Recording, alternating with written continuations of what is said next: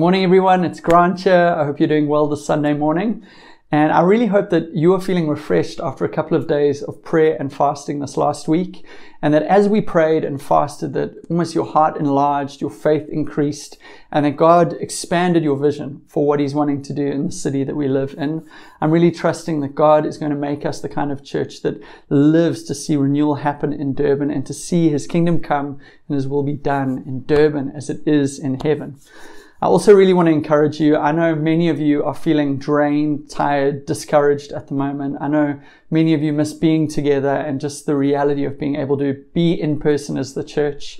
I just want to encourage you at the moment how, how important, even though we can't be together, that being with Jesus, spending time in his presence, uh, making time to read the word and prayer is how important our life groups are and staying connected to one another is. I, I think maybe even some of you should stop this video at the end, respond to what God's saying to you, but send a text to one of your friends in your life group, pray for them, call them up, uh, hang out with them over Zoom or whatever it is, but stay connected.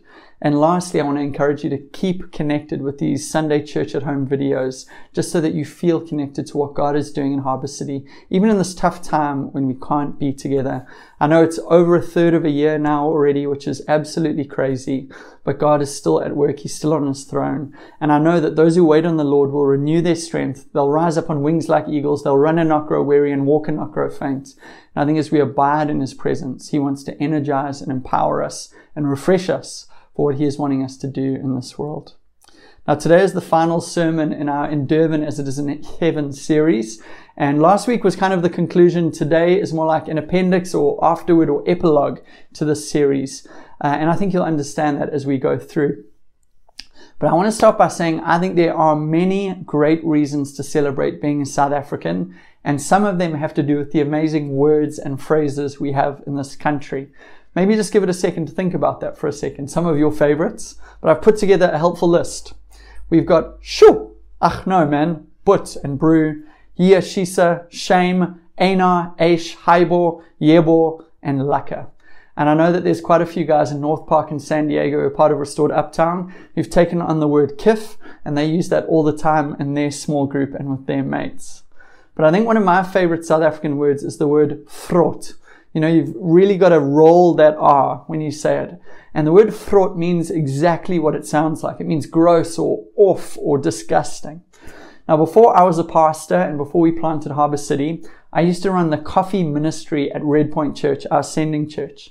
And kind of just like we would normally do back in the day on a Sunday outside with a coffee cart, you know, we made amazing cappuccinos and Americanos and flat whites. Our coffee was tops. But one Sunday, I was making that delicious micro textured uh, silky milk uh, that you love in the coffee. And I was making that at the back, but I was just not winning. I was getting watery, sloppy, gross, hot, milky, white liquid. And what I thought was, this is not okay. You know, this is not going to make a good coffee. So I thought something must be wrong here, but I know it can't be the milk. You know, we buy fresh milk every Sunday. It must be something else. But I thought, let me just smell the milk anyway. Let me just check. And I think you can all see where I'm going with this. Now, I don't want to be gross here. I think I've been a bit desensitized to gross things recently because I'm changing a lot of nappies. But you know that sulfuric acid smell and you know that cat urine smell? This was like if you poured both of those things into a bottle and left them to go off. This was the worst thing I had ever smelt in my life. And I thought, how can this be? You know, we bought this milk from the shop this morning. How can it be this bad? But I looked at the best before date and this milk had been off for six months. Somehow this milk had been tucked at the back of the fridge behind other condiments and other things and had just never been picked up by anyone that this had been there for so long until that morning when I pulled it out to make coffee. Sadly, someone actually died. No, I'm joking. But that really off gross smell and taste, that is what vrot is. And I think sometimes, honestly, I'm sure you know this is true, we can be a bit vrot. We, we, can be a little bit off. Sometimes there can be something wrong in us, and it could take us months, like that milk in the fridge. It can take us months to realize that something is off inside of us, that there's something vrot inside of our hearts, but it's there. Paul Miller says this A bad hair day is just that, a bad hair day. Everyone sees it, including you. I know during lockdown, I've had my fair share of bad hair days, and I'm grateful to be able to get my hair cut again. But um, actually, I'm feeling my hair a little bit today. But he says bad breath is different. Others smell it, but you can't. And then he says self righteousness, thinking that you are better than someone else, is like bad breath. Others can smell it, but you can't. When we are self righteous, we are vrot. You know, we might think we're great, we're doing fine, everything's okay, but really we've got that sulfuric acid cat urine smell about us that everyone else can smell except for us. Everyone else knows that something's off in us, but we don't. And that seems to be the number one criticism by so many people against Christians in the church. Those outside the church point at us and say, You Christians, you are so self righteous, hypocritical, and judgmental. I'm sure you've seen that in TV shows and in movies. The Christians generally, you know, they're going to be the jerks, they're going to be the self righteous person in the movie. And maybe for us today, how do we know if we are one of those stereotypes? How do we know if we're self righteous and what do we do about it? And I guess in another sense, why is that relevant for us today and in this series? So if you've got a Bible with you, you can turn to Luke 18 verse 9. That's where we'll be today. And this is what Jesus has to say about self-righteousness and us. He also told this parable to some who trusted in themselves that they were righteous and looked down on everyone else. Two men went up to the temple to pray, one a Pharisee and the other a tax collector. The Pharisee was standing and praying like this about himself. God, I thank you that I am not like other people, greedy, unrighteous, adulterers, or even like this tax collector. I fast twice a week. I give a tenth of everything I get. But the tax collector, standing far off, would not even raise his eyes to heaven, but kept striking his chest and saying, God, have mercy on me, a sinner. I tell you, this one, the tax collector, went down to his house justified rather than the other because everyone who exalts himself will be humbled, but the one who humbles himself will be exalted. I think for you and I, if we've been in the church for a while, we've heard this before, we kind of hoo ha this, but this parable would have shocked Jesus' listeners. Know, we've spoken about Pharisees and tax collectors before, but as a brief reminder, the Pharisees were the good, moral, upstanding, upright guys in society. You know, they recycled, they paid all their bills on time, they gave money to charities, they were kind to their wives and kids, they were at church on, at Sunday every week. The Pharisees were religious leaders of their day and they knew the scriptures incredibly well. This guy would probably have memorized most of, if not all, of the Old Testament. And on top of that, they were committed to living a very moral lifestyle so that they actually did even more than the scriptures said to make sure that they stayed as far away from sin as possible. On the other hand, the tax collector is a bad guy. You know, the tax collectors were also Jews, but they had rejected God and they had rejected their people and they'd sold out to the Roman government to get rich. You know, they'd lined their own pockets by serving themselves and hurting their own people. They were kind of like corrupt tenderpreneurs in our time who were basically doing whatever they could to corruptly make money and get rich, even though it hurt their own people. So we have this contrast. Pharisees were the most pious, moral, upright people in their day, while the tax collectors were the most despicable. But Jesus flips things on its head, and he makes the tax collector the hero of the parable and the Pharisee the villain. And we see the context for this in verse 9.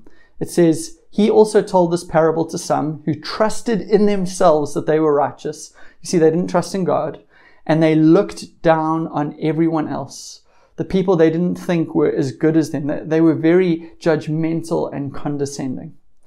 Now, this is a parable that challenges self righteousness wherever it's found. And it shows us that God isn't just displeased with external sin, but He's also displeased with internal sin inside of our hearts.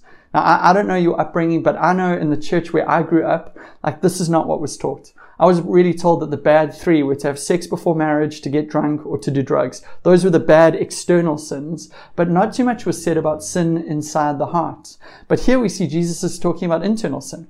Pride and arrogance and self-righteousness inside of us, which makes us off-putting and vrot to those around us. And Jesus gives us character number one. The Pharisee was standing and praying like this about himself.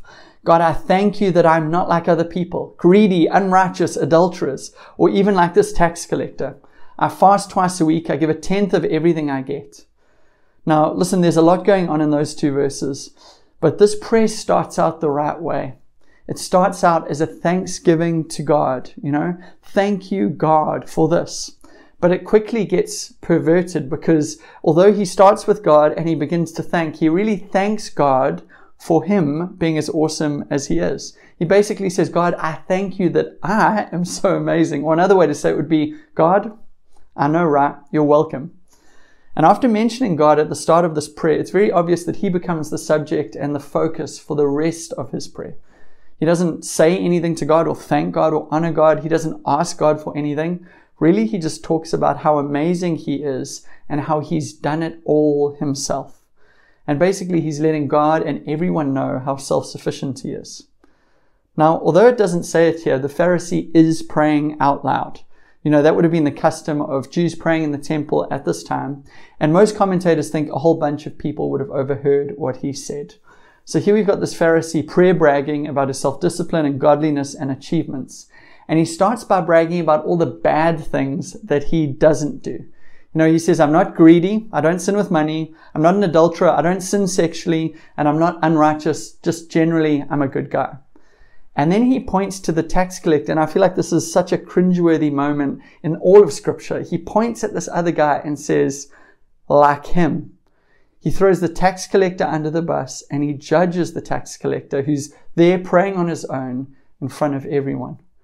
And it's amazing how Jesus is showing the irony of this that actually the Pharisee is the one who's not in a good place, whereas the tax collector is making right with God.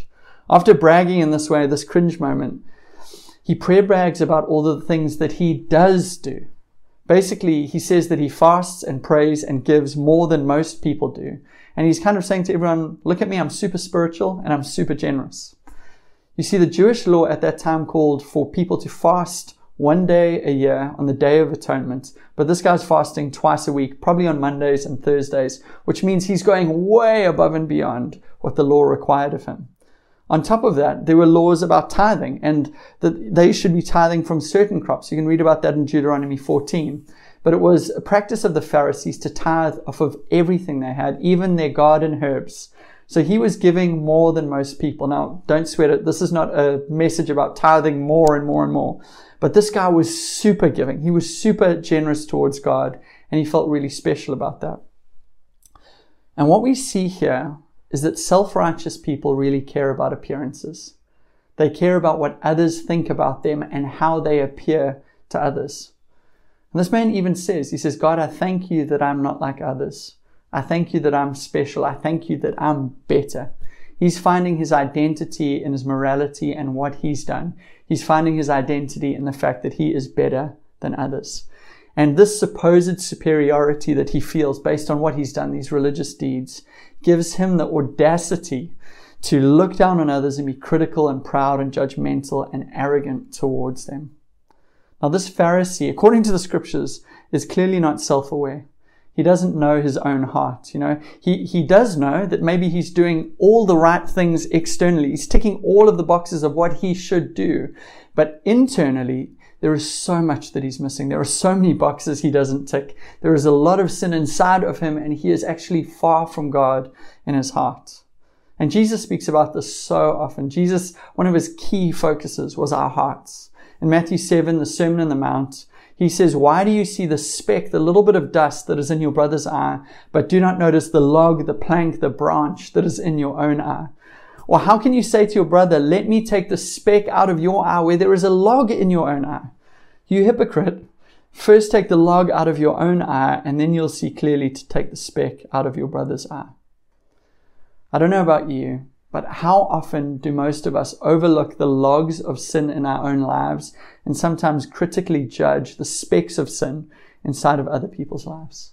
It's so easy for us to judge others because they sin differently to us but then we overlook our own sin because we're more comfortable with it or familiar with it, and we kind of just cast a blind eye to ourselves.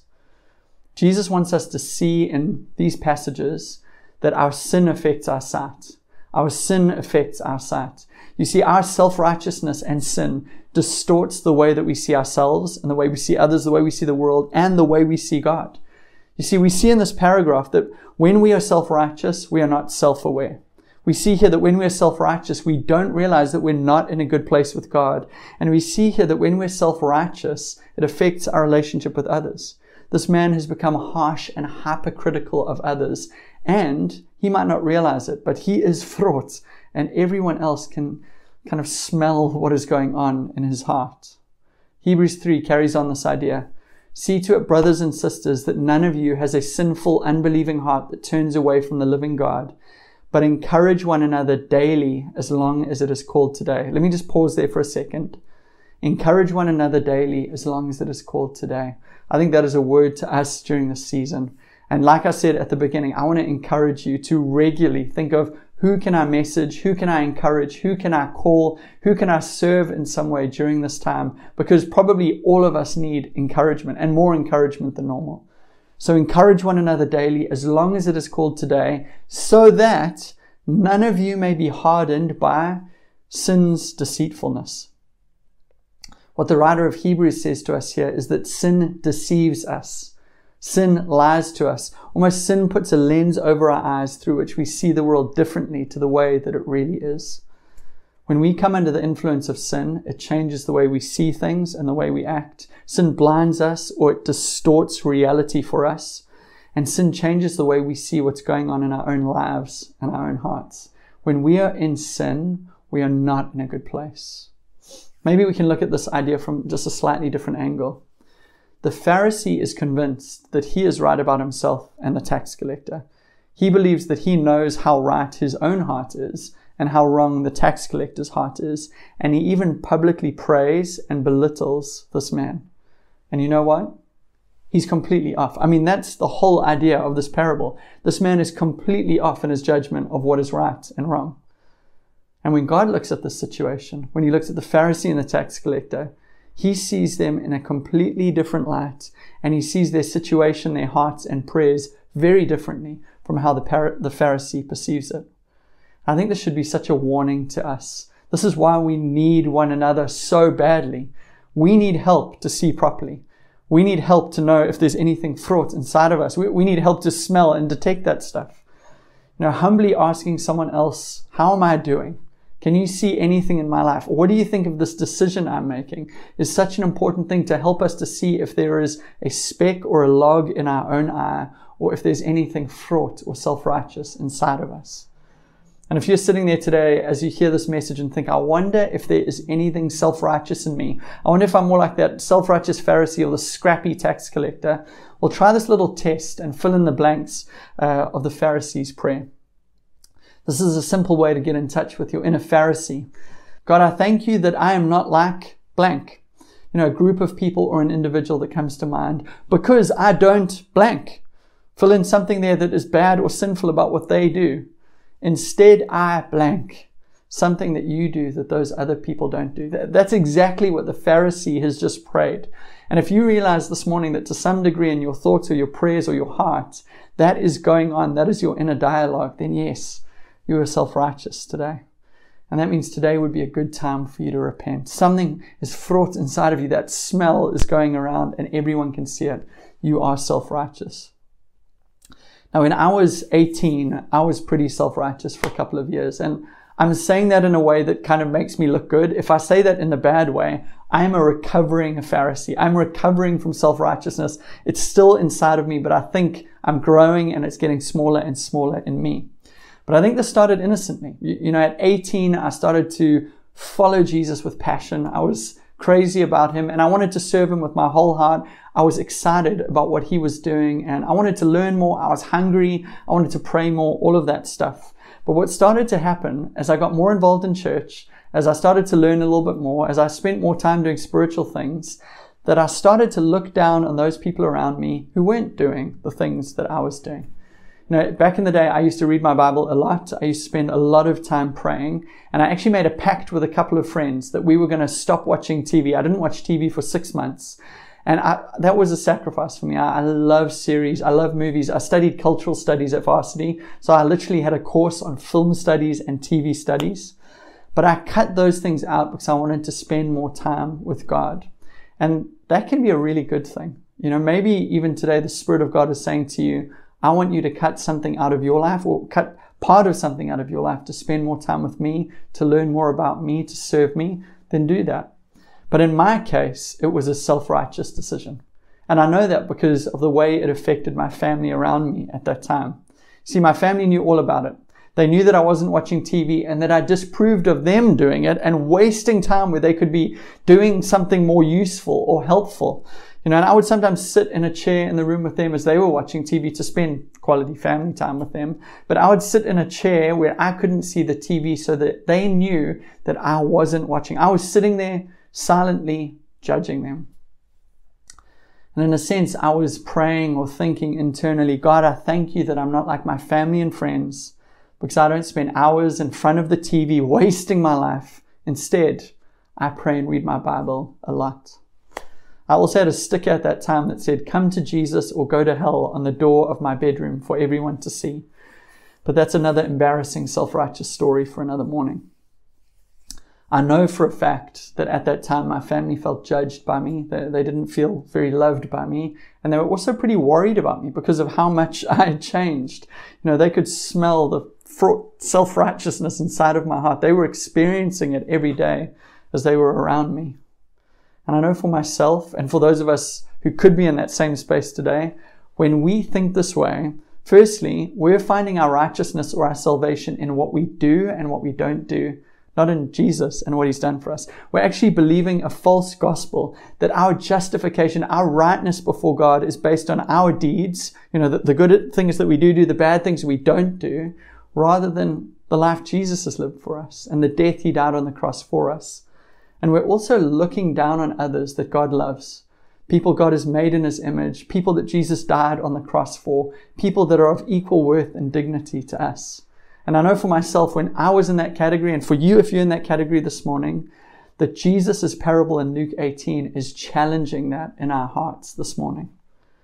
Now, the reason I wanted to speak about this today as kind of a, an afterword epilogue appendix to our In Durban as it is in Heaven series is that because even as we've gone through these series and spoken about all of these things, we can become self-righteous about them. You know, we've spent weeks, months speaking about the gospel renewal and the kingdom of God coming in Durban as it is in heaven. We, we've felt the invitation of God to join him in his renewing work in our world. And we've spoken about doing these things to do justice, remember the poor, live lives of mercy and compassion, be like the Good Samaritan, to fast and pray for renewal in our city. And what can easily start as worship to God and joining him in his purpose over time can become our righteousness and we can begin to look down on others and pray the prayers that the Pharisee prayed and start to think these self-righteous things in our hearts like this. God, I thank you that I'm not like so and so because I remember the poor. I do justice. You know, I act with mercy and compassion. I seek first the kingdom. When the church fasted this last week, I fasted for three days, not just two, and I prayed more than anyone that I know. I give money to all these organizations and to some people too. And you know what? I volunteer a lot of my time to serve our city. God, you're welcome.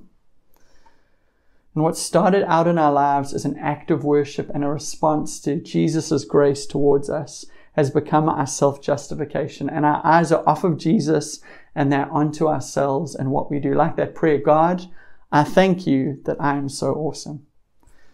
I don't know if that's you this morning. I don't know if anyone listening to this is going, that's me, and I need to repent today. But I also want to say this self righteousness is not just something that we find in the church or in religious people. In fact, our culture is becoming more and more self righteous. Tim Keller has this quote to say, which I think is so helpful. Many have pointed out that today our society is as moralistic and judgmental as it ever has been. We live in a call out culture in which people are categorized reductionistically to good or evil and then are publicly shamed until they lose jobs and communities. People are charged for what used to be called sins and are banished in ways that look remarkably like religious ceremonial purification rites. Human beings cannot abandon their moral reflexes, a belief in moral absolutes and sin and judgment, and in the imposition of guilt and shame. However, today we have abandoned the old underlying beliefs in God, heaven and hell, and therefore have lost the older resources for repentance, showing grace, and granting forgiveness. If you think about this for a second, I think call out culture and a lot of what gets posted on social media these days sounds a lot like the group of people that Jesus was addressing with this parable. You know, those who trusted in themselves that they were righteous and who looked down on everyone else. This Pharisee has a standard by which he judges himself and others, And if he doesn't do these things and he does do these other things, he thinks he's golden. And I think it's so common for us to do exactly the same things. You know, if I don't do those bad things and I do do these good things, then I feel good. Then I'm righteous. Then I'm saved. Then I'm right with God. The problem in all of this is that the Pharisee is comparing himself to others and not to Jesus. Now, the reality is we can all go and find someone who's more of a mess than us, who's less righteous than us, who doesn't do as many good things as us. And then we can think to ourselves, well, I'm not so bad after all. You know, this is one of the ways that people deal with shame and guilt and sin in their own lives. But in Romans 3 verse 23, it says, for all have sinned and fall short of the glory of God. You see, if we compare ourselves to others, we can always find someone that we're better than. But when we compare ourselves to God, what we realize is that our standards of righteousness are far lower than God's glory and holiness and righteousness and perfection. See, this Pharisee had no idea how impure his heart is, especially when compared to God and his holy standard. And I want to ask you this question today. Where do you find your sense of righteousness or justification? Is it in Jesus or is it in something that you do? And then what happens when you fail to live up to your own standards and you don't do the things that you believe that you should do, or you do do the things you believe you shouldn't? Jesus ends this parable by comparing the Pharisee's prayer to the prayer of someone else, and to the sinful man, the bad man, the outcast. But the tax collector standing far off would not even raise his eyes to heaven, but kept striking his chest and saying, God, have mercy on me, a sinner. The tax collector enters the story under great conviction of his sin. You know, lifting your eyes to heaven when you prayed was normal in the temple at that time. But because of his sense of guilt and shame over his sin, he can't lift his eyes and he just beats his chest, which was a sign of sorrow over his sin. The tax collector is unlike the Pharisee in a number of ways, but probably the most significant is that he is self aware. He knows that he is a sinner and he knows that he has need from God. You see, this man realizes that he deserves judgment or punishment for the things that he has done and that he doesn't deserve God's forgiveness or grace. I don't know if you've defined these before, but grace is being given something we don't deserve, like forgiveness. Mercy is not getting what we do deserve. You know, when we deserve punishment, when we deserve judgment for something, mercy is when we don't receive that. And this man has heard that God is a God of mercy, so he comes to God to find mercy. Now, notice in the story that we don't find out about his sin. We don't know the details. We don't know what he did. We don't know how good or bad his sin was, how extreme it was, how, how much we'd be offended by what he's done. And I think that forces us to see ourselves in this story and to see the fact that this truth is for us. You know, his sin is our sin, his situation is our situation. And I know that because during lockdown, I've had a, a, number of conversations with people in Harbour City who have said to me, Grant, I, I did something I shouldn't do. I, I, sinned in this way. And like, I just feel too far from God and I feel like I can't come back to Him. But this passage is showing us that no matter what it is, it's almost like there's a blank check here. You know, we don't know how bad his sin is, which means no matter what you have done, you can come to God to find mercy in your time of need. No matter what you've done, you can come back home because God is not pointing a finger at you. He's not wagging his finger at you to scold you. God is standing with open arms like a good, good father, wanting to embrace you and to welcome you home even this morning. The tax collector's prayer is also very simple. He says, God, have mercy on me, a sinner. I love about this tax collector that he doesn't put his faith before God in his comparison with other people. Know, he could say, God, have mercy on me, a sinner, but just remember, I'm not as bad as that guy. That's exactly what the Pharisee did. You know, I'm not like that guy, the tax collector. He doesn't do that. He doesn't compare himself. He also doesn't grovel or beg or bargain with God. You know, we can do that. Like, God, I know my sin is so bad, but I'll do everything you want. I'll be at church every Sunday. I'll pray this much. I'll give this much. I'll do this much. Just forgive me. He doesn't beg or, or bargain with God. And he doesn't put his faith in his prayer ability. We read his prayer here. It's a simple seven word short prayer. God have mercy on me, a sinner. What he does is he puts his faith in God, in the mercy of God. He knows he doesn't deserve forgiveness. He knows that what he has done deserves punishment, but he also knows that God is a God of grace and mercy. Now I want to end in verse 14. In verse 14, we get God's viewpoint on all of this. Says, I tell you, this one, the tax collector, went down to his house justified right before God rather than the other, the Pharisee. Because everyone who exalts himself will be humbled, but the one who humbles himself will be exalted. You see, the tax collector was justified by God. He went home right by God, having received mercy and being forgiven. But the Pharisee was not. He went home self justified. In his own eyes, he thought he was fine. He felt good about himself, but he was still in his sin. He was still in self deception and he was still separated from God. He was still self righteous. He was still vrot. That, that stench of sin and self righteousness was still all about him. And this morning, what I want to do is I want to invite you to come before God as we end. If you need to this morning to repent of self righteousness, which probably all of us could do or should do, and to ask for mercy for those of us who feel like actually we've sinned and we're far from God, and to leave justified before God. That, that is the promise which is here to leave right with God this morning that we could be filled by His love and receive a sense of His approval and affection towards us, His acceptance towards us, and that we could go into this week humbly rather than smelling of the stench of self righteousness as we go to see the people that are around us. Now, as this response song plays, and this is a beautiful song, I want to encourage you to spend a few minutes maybe discussing this with the people that you're with, or just spending time with the Spirit, just praying and either saying, God, would you deal with my self righteousness? Or, or, God, please, would you meet me with your mercy? And I trust that as you do that, you would be filled with a sense of the love and pleasure of God, and that you would leave justified and filled with joy.